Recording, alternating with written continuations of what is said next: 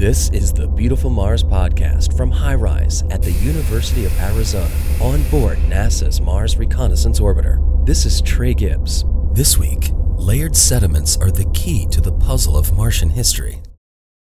The wrinkled surface of Mars. The surface of Mars has been pulled apart in places and smashed together in other places. This image shows a ridge that formed when the ground was pushed together, forming a wrinkle.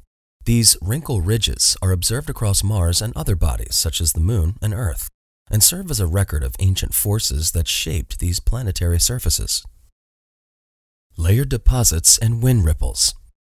These impact craters in the northern middle latitudes have interesting interiors. All of them have wind-blown aeolian ripples.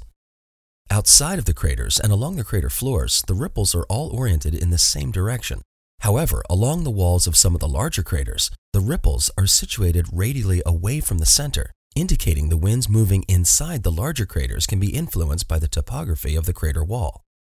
Additionally, many of the larger craters have layered mesas along their floors that are likely sedimentary deposits laid down after the craters formed, but prior to the development of the wind-blown ripples.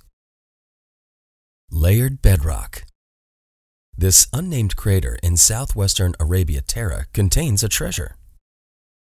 Layered sediments are the key to the puzzle of Martian history. They tell us about the conditions that existed when the sediments were deposited and how they changed over time. This image shows an eroded mesa made up of rhythmically layered bedrock that seems to indicate cyclic deposition. The layers are accentuated by recent dark sand deposits that have accumulated on the benches of the brighter sediments. The plateau is topped by a younger set of layers that appear to be finer and less blocky than the older layers below, suggesting a different depositional environment. Similar layered sediments are found in nearby craters in southwestern Arabia Terra. Banded terrain in Hellas Planitia.